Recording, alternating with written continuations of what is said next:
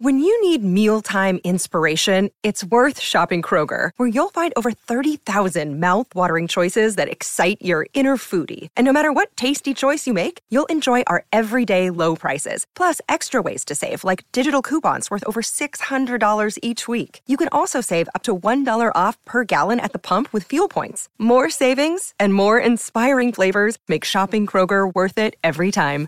Kroger, fresh for everyone. Fuel restrictions apply. This holiday season, AT&T is giving away $25,000 just for telling them what great LG products you want this year. Stop by a participating AT&T store and snap a selfie holding up the LG products you want to get, like the LG V20 with 5.7-inch HD display and DirecTV app to watch live TV. Then share your selfie on Twitter or Instagram with hashtag Here's What I Want Sweeps or upload it to Here's What I Want Sweeps.com for a chance to win 25 grand. No purchase necessary. Click the banner for rules and a list of participating stores.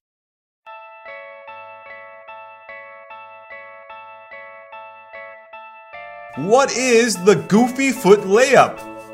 Why is free play so important to athletic development? Can basketball practices be too structured? The only question left is say it with me you win.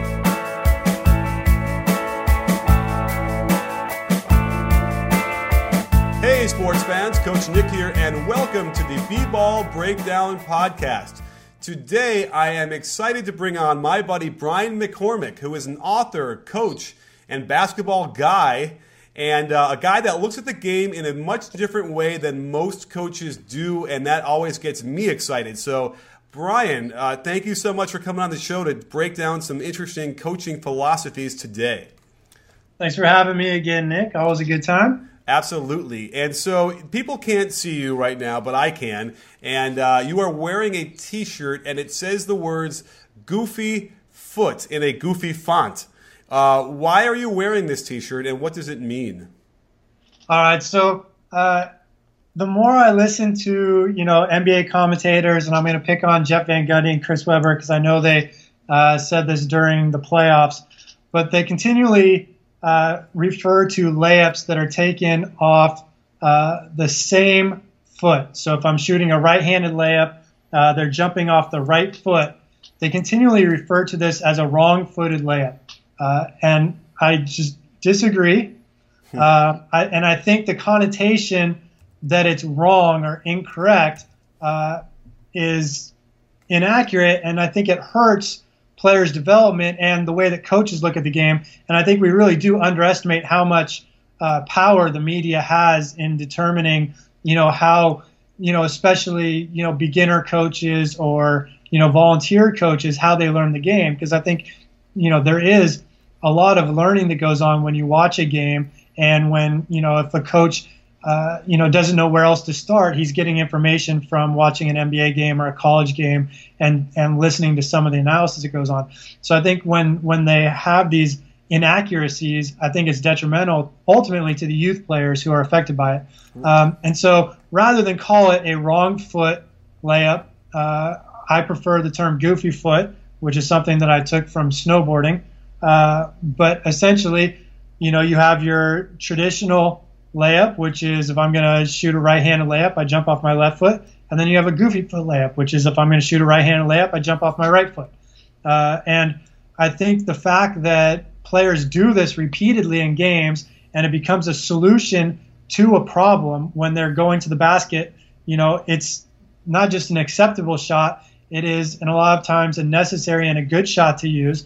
And I've even seen uh, coaches who are described as among the best skill development coaches in the NBA who practice these shots with you know NBA players. So what we end up having is a youth system where we spend all our time trying to get players not to jump off their right foot for a right-handed layup.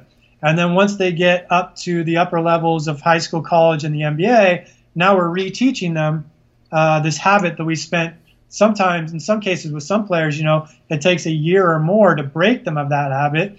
And then, you know, we get them to the NBA and now we have to spend upwards of a year trying to recreate this habit that was actually natural from when they started to play basketball.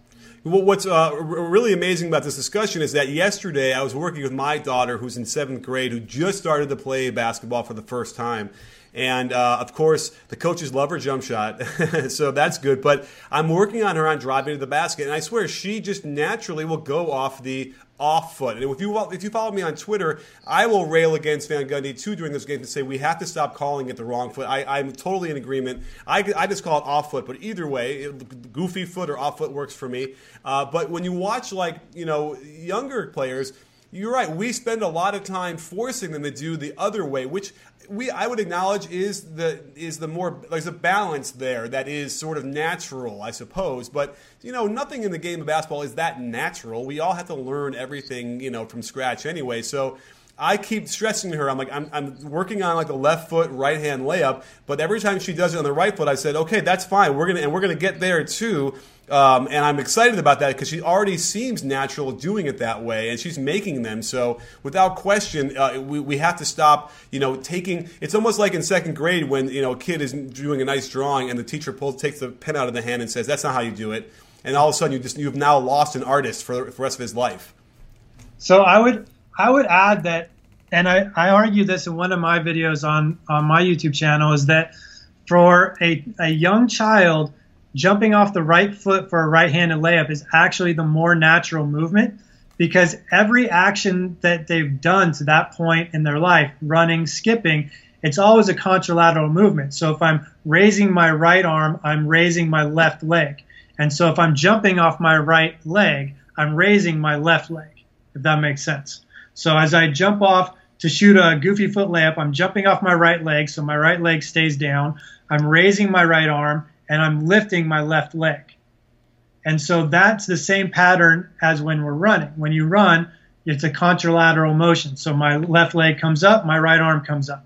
And when you skip, my left leg comes up, my right arm comes up. And so it's only, so to me, those before players start shooting a layup, those are the movements that they've practiced they've never done this same side movement with of raising a right leg and raising a right arm at the same time. Ah, yes. To me, it's not only teaching a skill of shooting a layup, but we're also teaching a completely different movement pattern from what they've naturally developed, uh, walking, running, skipping, etc. And so, in a sense, we're trying to do two things at one time. We're trying to disrupt their rhythmic pattern of movement and we're trying to do it with a ball with a goal of making a layup. And so it doesn't mean that that's wrong and that we shouldn't do that, but I do think that especially with absolute beginners, you know, I think it's probably better to focus on getting them the, confidence to make a shot regardless of what foot they're jumping off of. And then uh, once they get comfortable making a shot, now we can start to expose them to okay, sometimes you're going to shoot off this foot, sometimes you're going to shoot off this foot, sometimes you shoot with your inside hand, sometimes you shoot with your outside hand, and start to expose them and give them as many options as possible when they go to the basket, as opposed to narrowing them and say, no, when you go on the right side, you always jump off your left foot, you always shoot with your right hand. On the left side, you always jump off your right foot, you always shoot with your left hand. So they're limited to only doing one thing. And so I think a lot of coaches think that if we limit players first, they'll learn quicker. And I think if we allow them to do the, their natural movement pattern, which is, you know, is the goofy foot layup, and let them get some success, and then we can start to introduce all the other different potential options, you know, as they start to have some success. Love it. And for those of you who haven't heard Brian before, this is the prime example of why he is so valuable because he has that innate understanding of what works, especially at the youth level. And and you're right. Like I, I will now, you know, not stress it as much with my daughter as I'm working with her. I will throw this out though, is you know, because I have spent a lot of time at the eighth, ninth, tenth, eleventh grade levels, and we do get kids who simply struggle, like left-handed layups off the right foot. They just struggle with that all the time time. And so there are techniques, and I just will throw this out there. The one I use a lot for like the seven, uh, the seven and eight year olds is is skipping, like you mentioned. But when you skip and you bring that right knee, knee up, you bring the right hand up. So they kind of jump and they do that, and so they know the skipping form already because they're used to that. And then it's a simple like lifting the arm up with the left leg and the left arm and the right leg alternating. That seems to have made a big difference for me to accelerate that process of learning the the the the, uh, the traditional layup, I guess guess we'll call it. Um, and so the other and the other reason why the off foot layup is is so good is that it definitely screws up the timing of the defense. So I feel like people might argue, oh, it's too awkward, it's not worth learning. But when you watch, you know, at the, uh, at the highest level, Kyrie Irving is probably the best I've seen at it, and he just catches those defenders off guard and is able to then make it not awkward and just incredible touch on his finishes. So I think that's pretty good proof that like that's where we should be working towards. I think it's only awkward if it's something that's been trained out of a player. You know, it's and you know when a player first tries to convert over to do a left-footed right-hand layup, well, that's awkward at first too. So um, I think it's only awkward when we're when we've trained it out and it's something that we don't allow and players don't use it, and then they try to do it for the first time. Any any new skill or any new movement is going to be awkward the first time. Yeah, and let's not forget the other way, because if you saw my Russell Westbrook video, we charted his footwork on all his drives and which was hurting him the most or the lowest field goal percentage. And he does uh, a lot more. He doesn't really do a lot of one foot jumps. He will go left, right, and jump off both of those feet. But when he's going left, right, he's shooting with the right hand. And Tony Parker does it, and you'll hear the announcers get confused and think he's doing like an off foot layup when he's really jumping off both feet. And that's just, but that's an extension of making that a lot less awkward, and then that becomes a one footed if you want it to be. And so you're right. I feel like what we get into is the announcers are from an era uh, of with which we they didn't understand these concepts. A lot of things have happened since then in the last I don't know probably even like ten years. Wouldn't you say the last ten years has been an explosion okay. of this information? Yeah, and I would say you know I um, I know you're a pro shot shooting you know Paul Hoover guy, and, and you know he has those videos you know where he shows players that don't understand their shot and and you know stuff like that. And to me, things like that. Uh, it makes sense to me because players will tend to repeat what they've been taught. You know, so if you ask somebody verbally, well, how do you shoot? They're not necessarily saying how they shoot. They're saying how they've been taught to shoot. But what they actually do is 100% different. So if you ask a, if you ask a player, you know, well, do you how do you shoot a layup? Well, I jump off my left foot. But then you show them video of them jumping off their right foot, and they're like, oh, well, I just did it. Like when I was watching this NBA skill coach work with an NBA player, and he kept he was trying to do the drill to get him to jump off his right foot, and he couldn't do it. And then they started to play three on three, and a you know a big post player rotated over, and immediately he jumps off his right foot and finishes a right hand layup. And the coach is like, "See?" And he's like, "I don't know what happened. I didn't. I just I just did it. You know, I just moved. I just created a shot. Like I didn't think about what foot I was jumping off of." And so I think you know that happens and and we get confused about the importance of declarative knowledge versus you know procedural knowledge. So can i talk about exactly what i do which essentially is what a coach does or what the media does during a game or can i just do it? And for an athlete it's more important just to be able to do it. You know for a coach you have to be able to explain it to somebody and for the media you should be able to explain it as well. But there's a difference and just because i'm shooting differently than i say i'm shooting to me that makes sense because I'm just repeating what I was taught verbally, even though I may not physically uh, follow those same directions. But what I remember in terms of verbal instructions are, uh, well, I was taught, you know, 10 toes to the rim, you know, even though I'm maybe I never ever have done that. It's just that's what I was taught and that's what I remember. So if somebody asked me what I do when I shoot, I say, well, I 10 toes to the rim because you know, I think that I'm doing what I was taught, whereas really I'm individualizing that instruction based on my own unique uh, constraints, you know, in terms of my strength, my size, my skill level, and then also, you know, my technique is then going to change ultimately based on the situation as well, the defense, the distance of the shot, so on and so forth. So sometimes I may think that I'm shooting a layup off my left foot with my right hand, but that defensive player slid over late, and I took that one extra step. And now I'm on my right foot shooting with my right hand, and I made the layup. And I figure I made it because I did what I was taught. Where in reality, I just did this shot that I created in that moment mm-hmm. based on the situation. Yeah, and that's all out of experience of what you of just playing and, and, getting that knowledge of what your body can and can't do. I think that coaches get hung up, and I, I certainly get hung up on this. Is that you know we we don't want a player to take a shot he hasn't practiced 500,000 times before.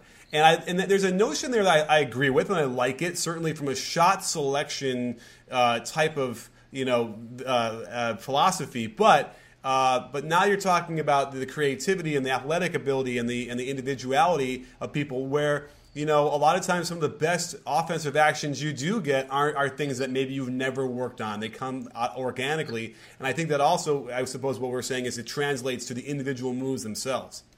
Yeah. So I have a. I have an article that I wrote, I think it was in 2014, at the end of the WNBA season. There was a play, um, and you can find it on YouTube. Lindsay Whalen caught the ball on the fast break and ended up throwing an underhand scoop alley oop pass to Maya Moore as she finished, um, you know, and so she caught it and finished a layup.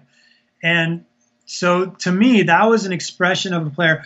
I imagine that Lindsay Whalen has never practiced that specific pass.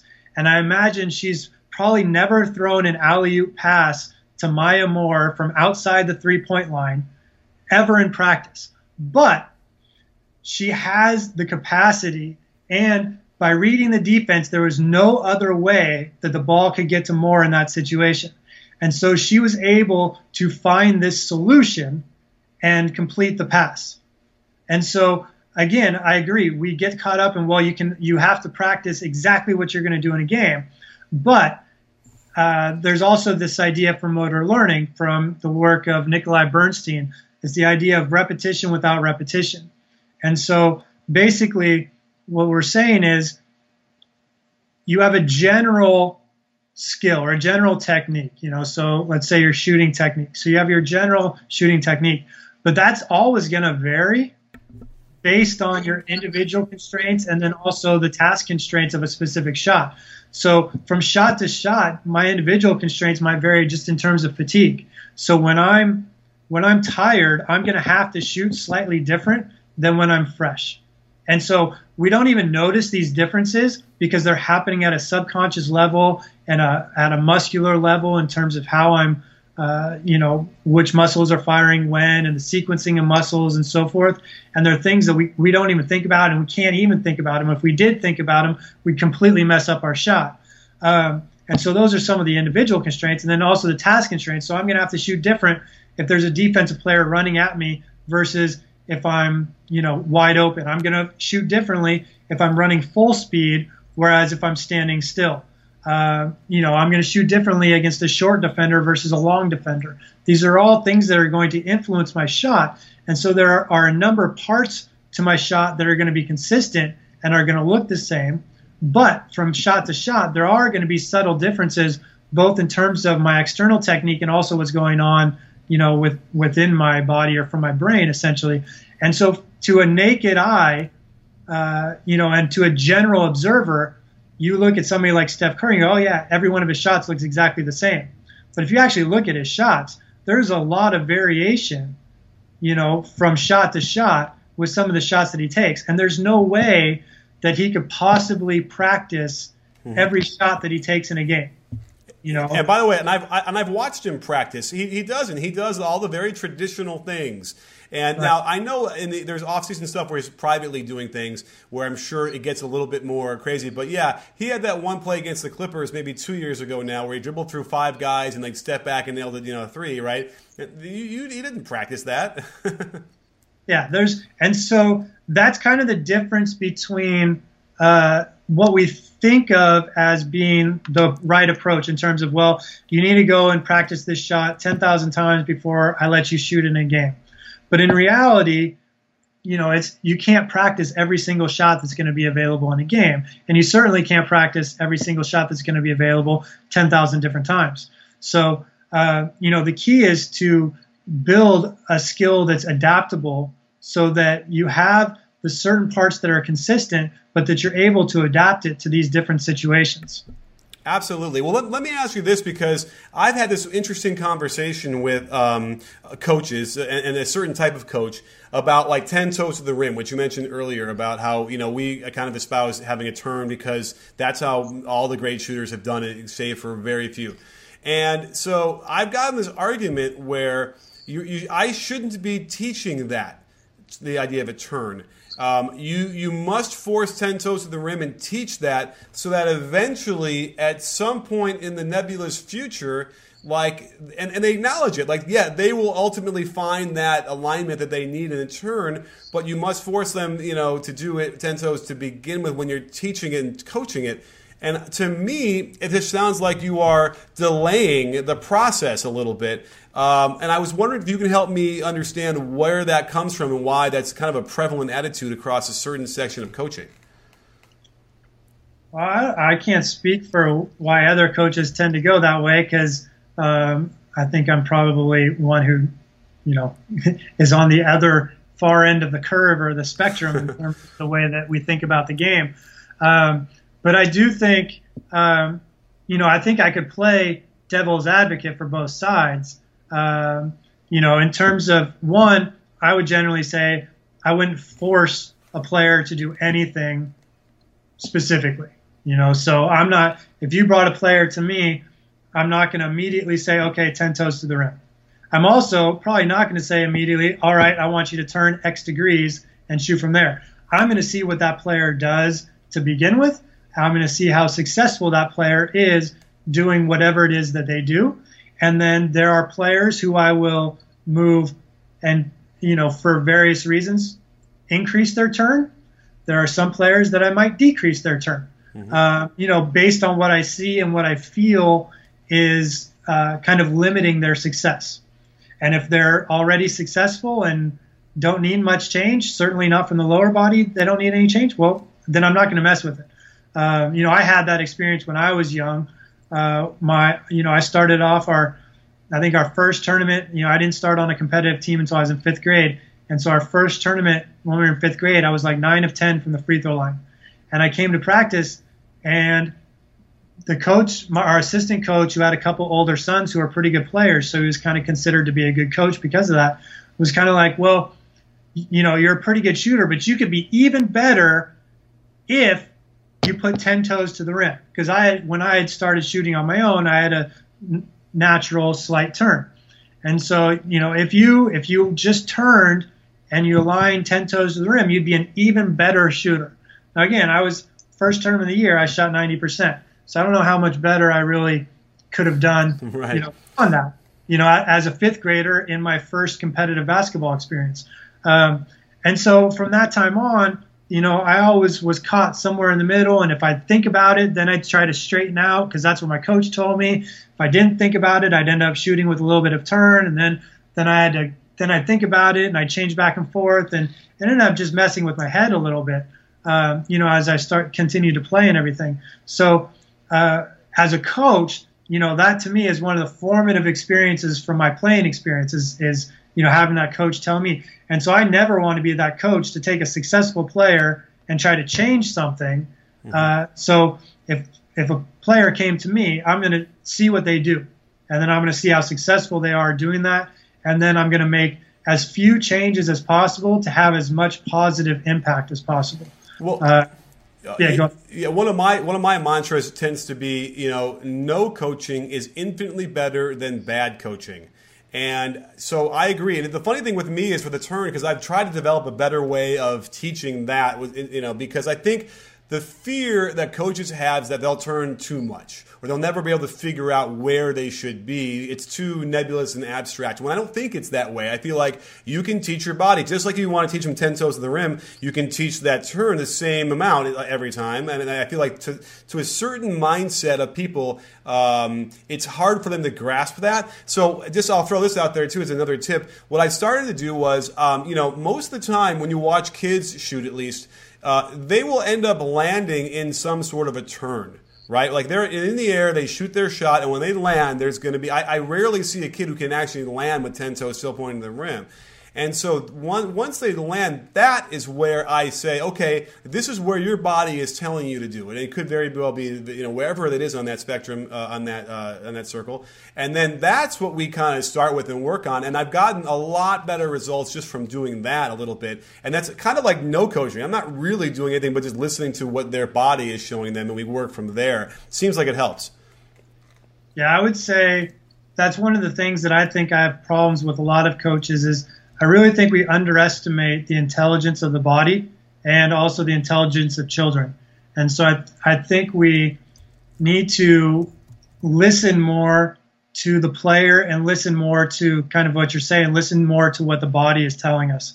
Um, because going in with this idea that I'm the coach, I know exactly what to do, you have to do it this way all the time, and ignoring uh, the player and ignoring what their body is saying, uh, I think we shortchange that athlete. And we tend to try to take a group of players to do one thing in one way, whereas that whole group comes with a lot of different, you know, variants between them in terms of size, limb length, you know, hand size, strength, previous experience, skill level, success rate, all these things, you know, as I, I say this to coaches all the time, you almost never get a player who doesn't have some pre-existing technique or skill. You know, so even take like I talked about at the beginning, taking a very beginning, first time ever touching a basketball, they have this pre-existing movement of running, skipping, walking, where everything is contralateral. So even though they've never shot a layup before and they're a complete beginner, they bring this to their first time playing basketball. And so every time you get a player, they have this pre-existing uh, knowledge, whether it's you know declarative knowledge or just in terms of kind of procedural knowledge. And so we have to take that into account, I think. And instead of saying, nope, you know, forget everything you've ever done, this is exactly, everybody has to do it the same way, I just don't think that's practical. Yeah, I, I, agree. I think it, it, also is soul killing to some degree with a lot of the kids who you know either feel like they can't get it, they'll never get it. Uh, you know, it's it's a lot of uh, uh, uh you know wasted energy in theory where you can get get more to the, the root of like what makes them love that sport first and build from there. Because you see how cynical it could get once you get into like they get good and now they're playing under pressure at an early age. I mean we've all seen that. And that's that's unfortunate because you still want to maintain some connection to that uh, which also, I, I, just wanted to acknowledge, I rip you off every, at least once a week, um, when I talk about this notion of, um, you know, coaches who want practice to be uh, perfect. They want their drills to be perfect. They want the lines to be right. I, by the way, I still like nice, neat lines, so I will say that. But um, when you get out there, um, I feel like coaches are worried that if any, if another coach were to walk in the gym right now, you know, it, it better look exactly the way everyone else's practices look like perfectly, right? And so I can't tell you what a revelation it was to read in one of your books, I believe, about, you know, do not be afraid to be chaotic and allow players at any age to engage in like, you know, live drills that might look like, a, you know, a battlefield, but ultimately will rapidly, much more rapidly increase the, the, the development and the skill level. Yeah. Um, my, uh, my girlfriend and I, because she's a college coach, we always joke, you know, when we because we've been to a couple Final Fours and stuff, and you watch the open practices and everything's neat and orderly and planned, and we always joke, we're like, oh, I just want to coach in a Final Four, just so they can see how absurd our practices look. Because we literally we would be out there with an open practice with college players like playing tag and stuff like that with balls going everywhere and doing stuff like that, and I just think that it would be so different than what everybody else shows then nobody would know how to do, know what to do with us. And so that's like our main reason for wanting to get to that level is just to to show how absurd some of the things that we do when you look at it from from their context and what they're used to. Uh, but from a from a coaching standpoint, I totally totally agree. I mean, I think if uh, you know more traditional coaches walked into my practices, they would immediately you know turn around and walk back out uh, because what I do is typically different than what a lot of coaches tend to do or what a lot of coaches would uh, think of as being a good practice. And you know, I mean, I've I, I know this because I know people have brought me in to run practices for them, and they have like their assistant coaches coming up to them going, "What's this guy doing? Like, why is he playing? This is varsity high school basketball. Why is he playing tag with them?" I'm like, "Cause they can't fucking dribble. Like, that's why. Like, yeah, sure, they can do your night, nice, neat, you know, baseline to baseline dribbling drills, but they can't beat anybody off the dribble in a game. And if you watch them play tag, they can't beat anybody. They're getting tagged in like five seconds because they can't change directions with the ball. And that's what you have to be able to do in a game. And when you're doing your nice, neat dribbling lines that look perfect, they're not learning that. And the other part of that is, you know, there's the funda- fundamental misunderstanding of what learning is. That learning is not just repeating something that we can already do well. So if we're running a practice and there's no mistakes being made, we're just doing what we can already do, and that's not learning. We have to change something in order for there to be learning. And then we also have to be able to transfer that. We have to be able to retain that learning and transfer it to a, to a different situation for there to be, you know, for us to really say that there's learning. And if we're only practicing the same things over and over in the same exact way um, with the same exact results, we're not really improving and we're not really learning. And so, in reality, what are we doing, uh, you know, at practice? I, I hear you, and uh, um, it's it's. Um yeah, the, the, the, notion of, of, sort of live playing, and, and, I'm just thinking about how you, what tag is, and tag is I think with the ball, and you have a confined space, right? You need to be able to yeah. you know not get tagged, just like we would play as a kid, right? Yep. And then yeah, we, yeah, yeah. we do it. We'll do it either with uh, everybody has a ball, or maybe the people who are it have a ball and nobody else does, or sometimes everybody else has a ball and the people who are it don't have a ball. So yeah, I mean, and it's just fun. I think that's the other thing is I think you know, uh, you know, you have to look at it from the mind of a, of a player sometimes, and if you can imagine the drudgery of going to practice. It was funny because I used to do you know different things to warm up uh, every day and just kind of make it interesting. And I, I had coaches come in and say, no, you got to have the same exact warm up every day of the season, so they know when they come in like what they're going to expect and how it's going to be. And uh, you know, I, I, whenever I I didn't like it, and I and I had and I wasn't even doing it. And you could see the sort of disdain after a while on the on the kids' faces because it's not competitive, it's not active, um, and I can't I can't stress enough at every age level, and you know even up in the college how when the the difference in um, in the, uh, the how fast they develop that much quicker from that because it's it's real, it's chaotic, it's lifelike, it's game like, it's truly game like. And I feel like uh, that's that's one of the issues we have is that you know the coaches stress the stuff that isn't really happening on the court, uh, and then they're not ready for when the the unexpected happens. Yeah, and to go back a second, you know, I think there is something to be said for having something consistent and having kind of a routine.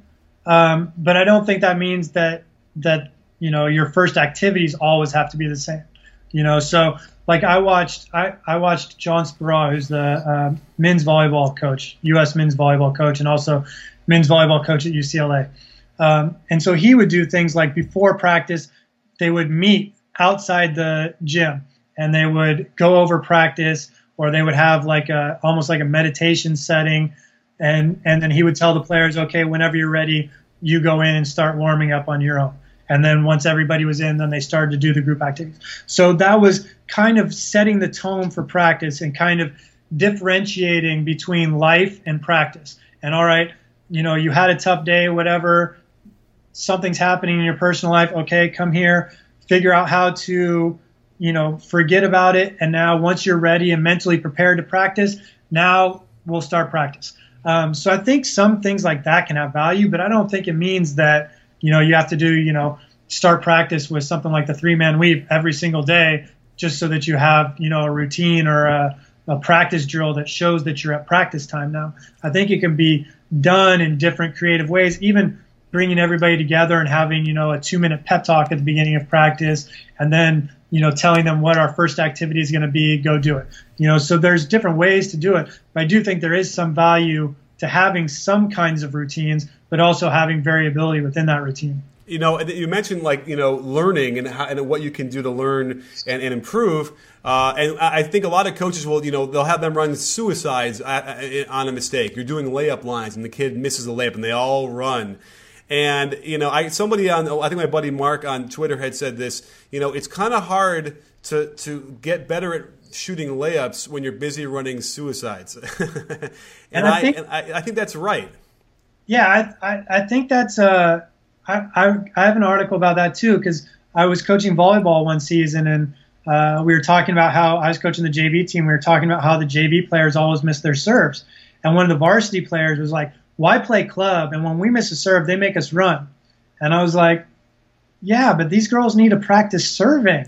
Like right. that's the problem. Like a varsity club team, it's not necessarily what I would do, but I could understand that because a missed serve at that level is probably because of a lack of concentration. And so you're forcing them to run so that you have something there to help them concentrate. When you're looking at a well, my JV players in this case who were more or less beginners, they weren't missing serves because they weren't concentrating.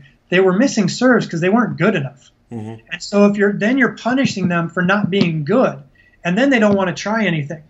Yeah. And so so you have to differentiate what's causing the mistakes. Is it because I have, you know, really good players and they're just not concentrating today. And so maybe I need to do something to try to get them to concentrate, whether that's making them run or maybe we need to change the activity or maybe we need to take a water break or maybe we need to talk or, you know, whatever it is, whatever your coaching style is, what do you want to do to get their attention back and their concentration back on task?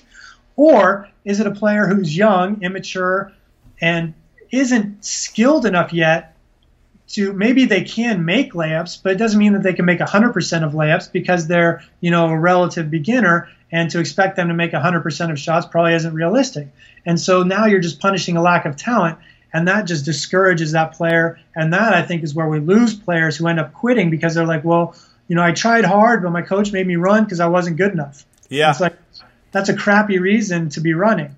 Um, I, I, also think it's funny when I did it for my for the freshman team. I think uh, you know the attention to detail is really paramount. The way when I coach, I really want to make sure they're aware of it and that we're aware of it, and that you can't just sort of skirt through certain things. And so I, I would do it like a really simple drill where two lines in the half court. The first line has the ball. They dribble to like the top of the key, jump stop, pivot, bounce pass, layup. I wasn't even rating whether the layup went in. I wanted to make sure they would they would jump stop, left foot pivot, just to make sure they could do it. Right, we had the skills to do that, and um, and if they they had to do ten in a row or however many players there were, they had to do you know twelve in a row. And if they if the guy turned the wrong way or he threw a chest pass instead of a bounce pass, and we'd start over.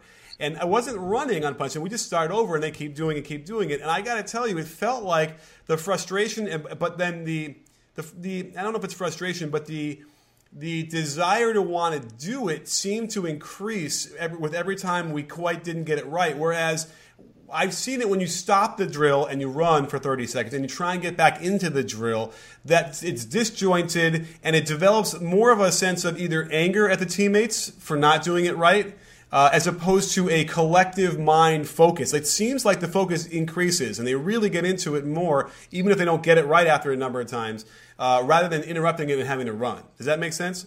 Yeah, I, I completely agree. When I was um, in fifth and sixth grade, our my coach, uh, my dad, made us do that at the beginning of practice every day.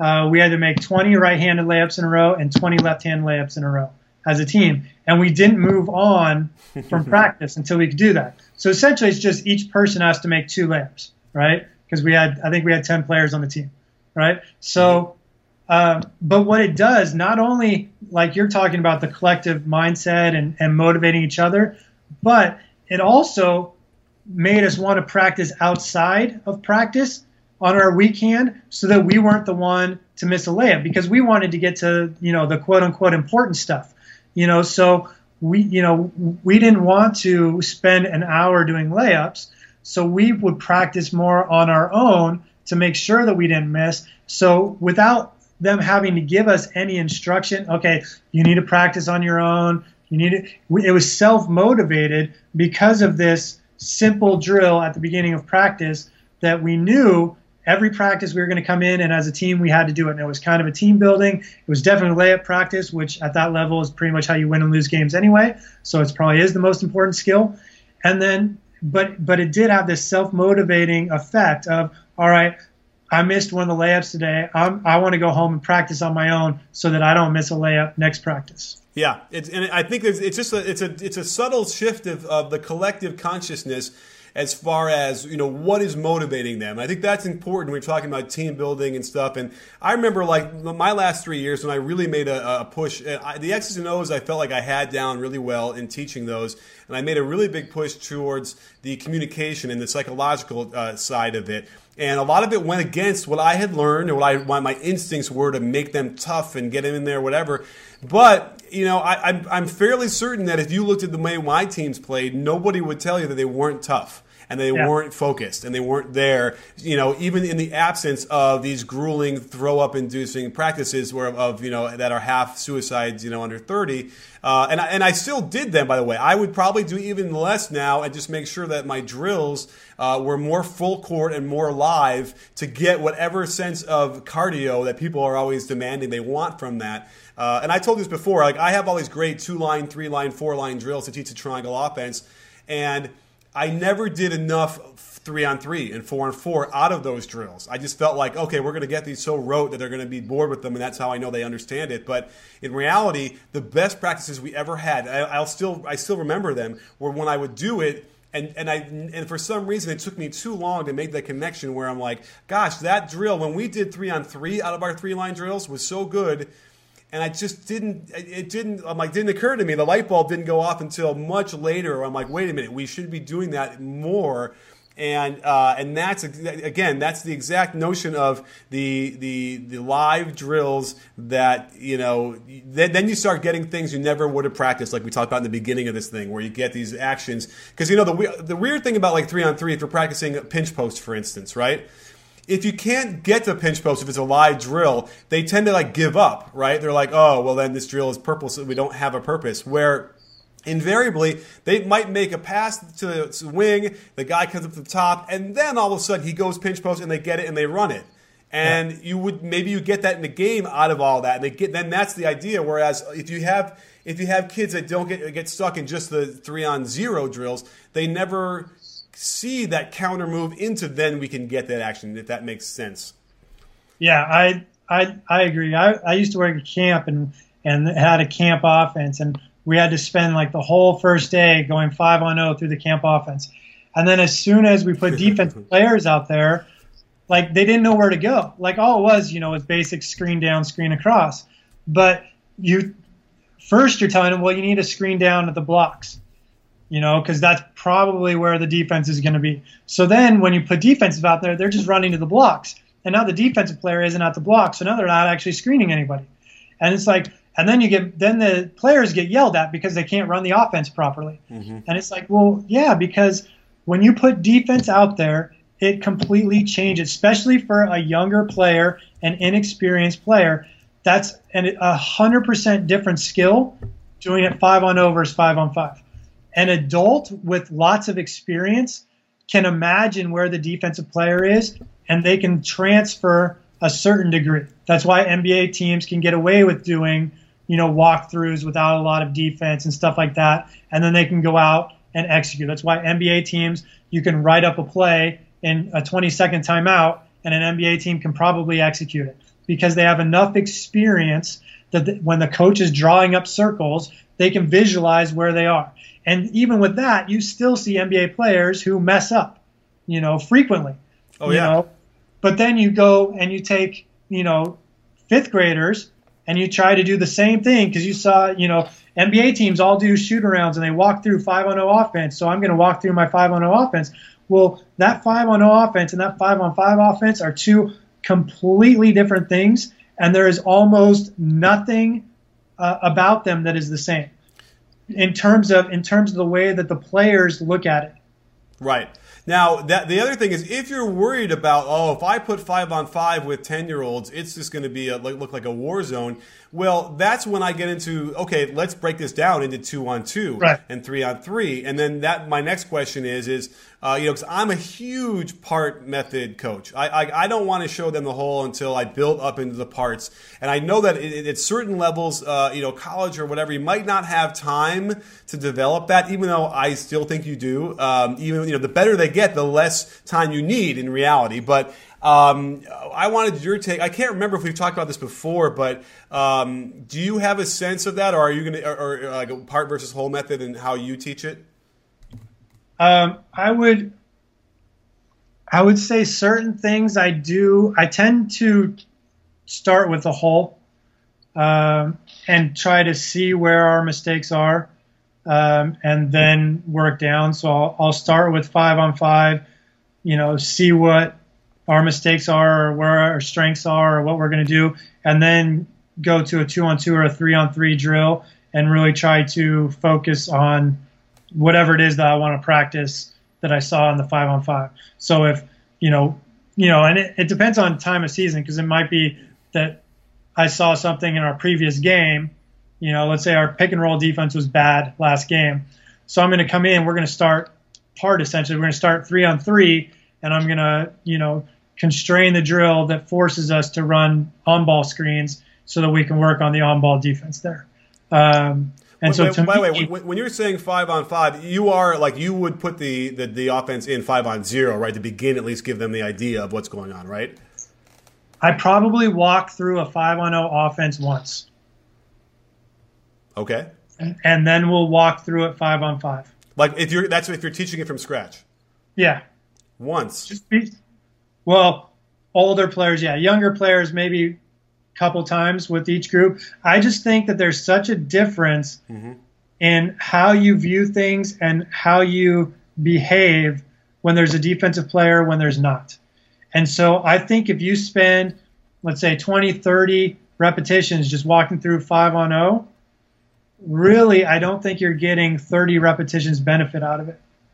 Because once you go to 5 on 5, it's going to change. And just the way that players perceive the environment, the way that they see things, the way that they're going to act, the way they're going to behave, the way they're going to move is all different when there's a defensive player there. So I probably just to give them the initial idea so that we can walk through five on five quicker. I'll do it one or two times five on zero. So, but but basically, I'm just trying to show in that so that we can make instead of you know deliberately walking five on five, we can kind of you know, walk, jog five on five the first couple times to show the offense. But most of it, I'm I'm going to show, you know, five on five because I want them to see where's the defense going to be. If we're trying to set a screen on the weak side, you know, and our guys in the corner, well, their defensive player is probably not in the corner. So I don't want to practice running to the corner to set a screen because that's not where the defensive player is. And if the cutter's going straight from, uh, you know, corner to wing and not setting up a screen, well, now the defense doesn't have to do anything anyway, which maybe that's just dummy motion and I don't really care. And they're just interchanging just to hope to catch a little bit of the, you know, defense's attention. So I'm not really worried about that. But if that's like legitimately trying to get, you know, that person open for a shot or something, well, you know, if we're doing it 5 on 0, that's what they're going to do. But if we put defensive players there, say, no, we have to, you know, set a screen. Uh, you know, how would you, you're in the corner, your defensive players in help how are you going to get yourself open? Mm-hmm. You know, here comes the screen. How are you going to use that screen? You know, and so we can start to walk through and see how our movements are going to change with that defense, you know, being where that where the defender would. And I, I always get concerned when we talk about dummy defense, A, for the term, and then B, because then it, does that, uh, are we training our guys to play half-assed defense? And are, are they getting it in their mind's eye? Like, of course, if you're running a specific action, you, you can say to the defender, well, let him catch the ball. You don't have to deny it, whatever, and then you're in live. But I, that's what I get worried about. And I, I kind of went away from dummy defense anyway because of that, because then you start getting, getting guys who are half-assing it, and the worry could very well be it'll seep into their defensive mindset, you know, when, it, when they need it. I agree. I, I generally don't use dummy defense or dummy offense. That's why I don't do a lot of shell drill um, because to me that's just dummy offense. Um, so yeah, I, I would agree. I as much as possible. So we'll walk through stuff, uh, you know, at less than full speed just to walk through, you know, so we're not really playing, if you will. And then yeah, I want to play. And you know, like you said, certain passes, like usually if I'm starting the possession with the ball, you know, if I throw the ball in, you can't steal that pass. Or mm-hmm. you know, some sometimes if I want to get to a specific point in the offense, then maybe you know I won't let them steal the ball until we get to that point, kind of thing. Uh, you know, maybe we want to work on our second option. You know, you can't steal the ball during the first option. Let's get the ball reversed, and now once the ball's reversed, now we're live. Something like that. You know, I might do that when we're working on defense too. You know, offense. You know, your dummy offense essentially until we get the ball reversed. Now we're live um, just because I want the defense to have to move once or twice before we, you know, do whatever we're going to work on. Um, so I will sometimes limit in that respect. But yeah, I don't like this idea of, you know, letting the opponent, whether it's the offense, letting the defense come guard me and and not have to work or letting uh, you know off defense letting the offense do whatever they want to do. I don't like that. That's why that's why I try to play. Like I said, you know, I'll play small sided games first if I need to to make it more competitive, and then build it out to a five on five. You know, or I'll show it five on five, see where our mistakes are, then go to a you know two on two, three on three to practice whatever the specific skill is. Um, but I very rarely do anything that I would label dummy. Right, and uh, you know, because I used to do a rotation drill where the ball would go around the perimeter, and then the last guy catching it beats his man off the dribble, and I and I got kind of frustrated by that because the guy on defense, you know, he needs to get back in the play, but we're like he sort of has to stand there and let his man just blow right by him, and I I kind of ultimately made it where I had him start from like out of bounds instead, so he can run into the play, just so he's not like just you know. And I know it sounds you know maybe too psychological, but I just I just didn't want to have him in this drill over and over again, or as he rotate, just like get beat, get beat, get beat. I wanted him to learn that you know, you're running back in the play, and you're, you're actually you're gonna we're rotating to help you, and then you are essential to like being back in the play and not getting down. And uh, you know it's subtle, but it's I think those are important things too.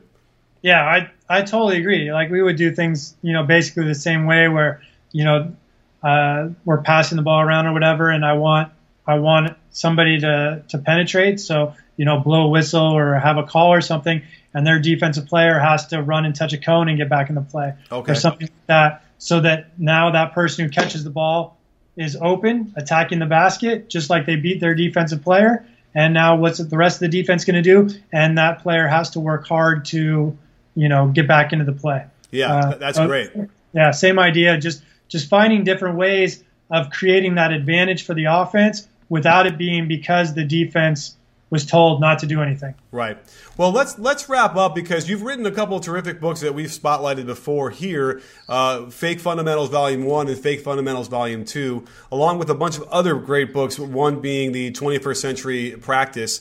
Uh, all really valuable stuff that touches upon what we've talked about today, and and and even a, a, so much more. Um, the fake fundamentals, though, I, I, think are interesting, and I was wondering if there is a a number one fake fundamental in your book. I would say, oh, it's so hard to choose. uh, right. They're all your babies. I would I would say the one that I talk about the most uh, is probably triple threat, but I would say the one that was my original fake fundamental was the step slide, defensive step slide. Oh, oh I was I thought you were going to say three man weave. Yeah, well, that's probably that. Yeah, okay. One of those three. Okay, good, good. Because yeah, the step slide is definitely a, a, one that I would have to train out of players. We're all, you know, we talked about this before, and we talk a lot about turn and run. Is really how we don't even do much sliding anyway. But if you did slide, stepping and kind of dragging the back foot behind you, it, it, it, like it is taught. And I had players come in who clearly were taught that.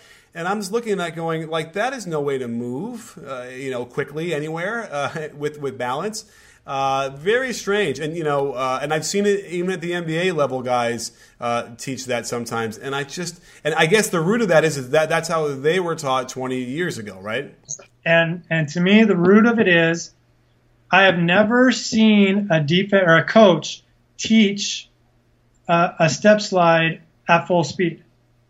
Every time I've ever seen it taught to me as a player, and when I watch coaches teach, they teach it in slow motion. And in slow motion, it kind of makes sense because you're almost basically just walking laterally. And but when you go at full speed, the movement changes.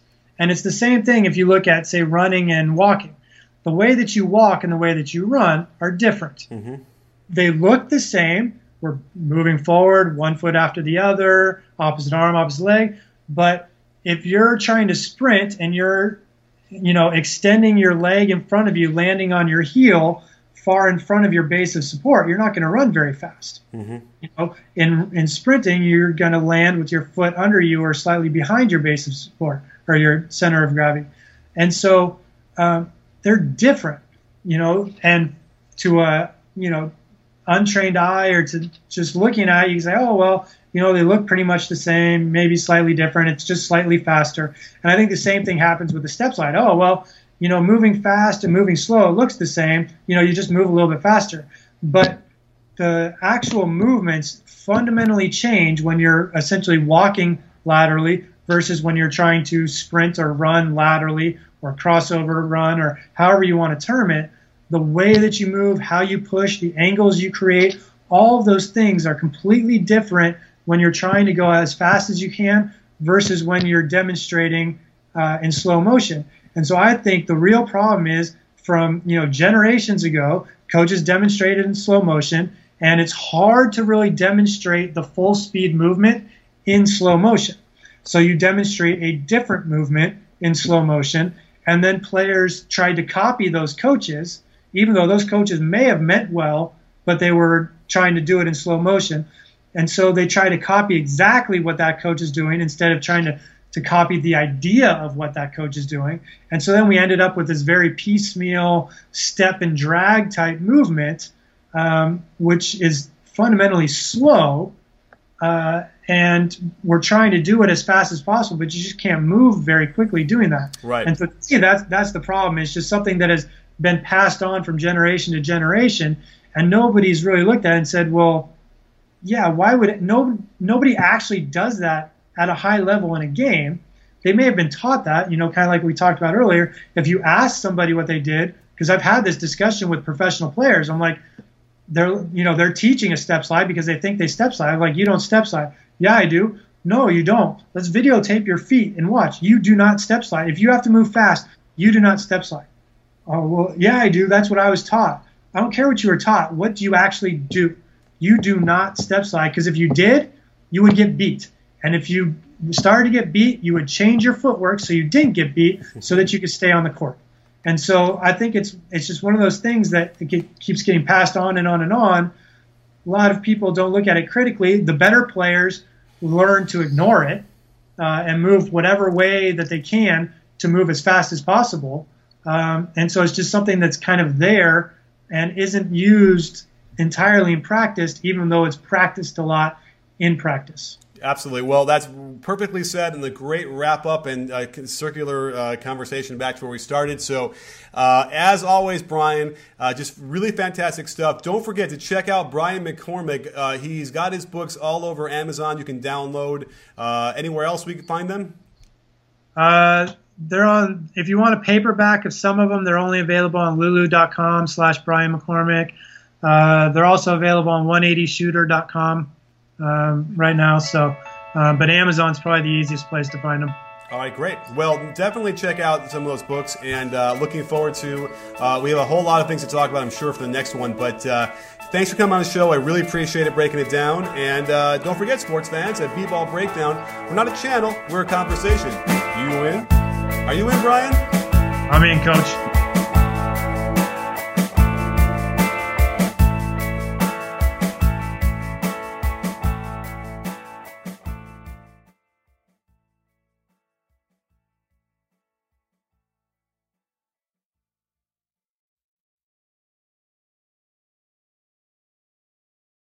When you don't go to geico.com, car insurance can be hard. Like early 90s heavy metal hard. I'm yelling and screaming and I'm loud. Roar! Geico makes it easy. You can review and update your policy or report a claim on geico.com or the Geico mobile app. Because shouldn't we all have a little less stress in our lives? I'm not even upset about anything. It's the most wonderful time of the year, and with help from Albertsons, it doesn't have to be the most stressful. Stop in for great deals on holiday favorites so you can stretch your budget and celebrate more. Pick up fresh, boneless, skinless chicken breasts or thighs, just $1.59 a pound when you buy a value pack of 3 pounds or more. And get General Mills cereal 10.7 to 13 ounces, selected varieties 157 when you buy two. Tastier meals, sweeter deals, happier holidays. Albertsons, it's just better.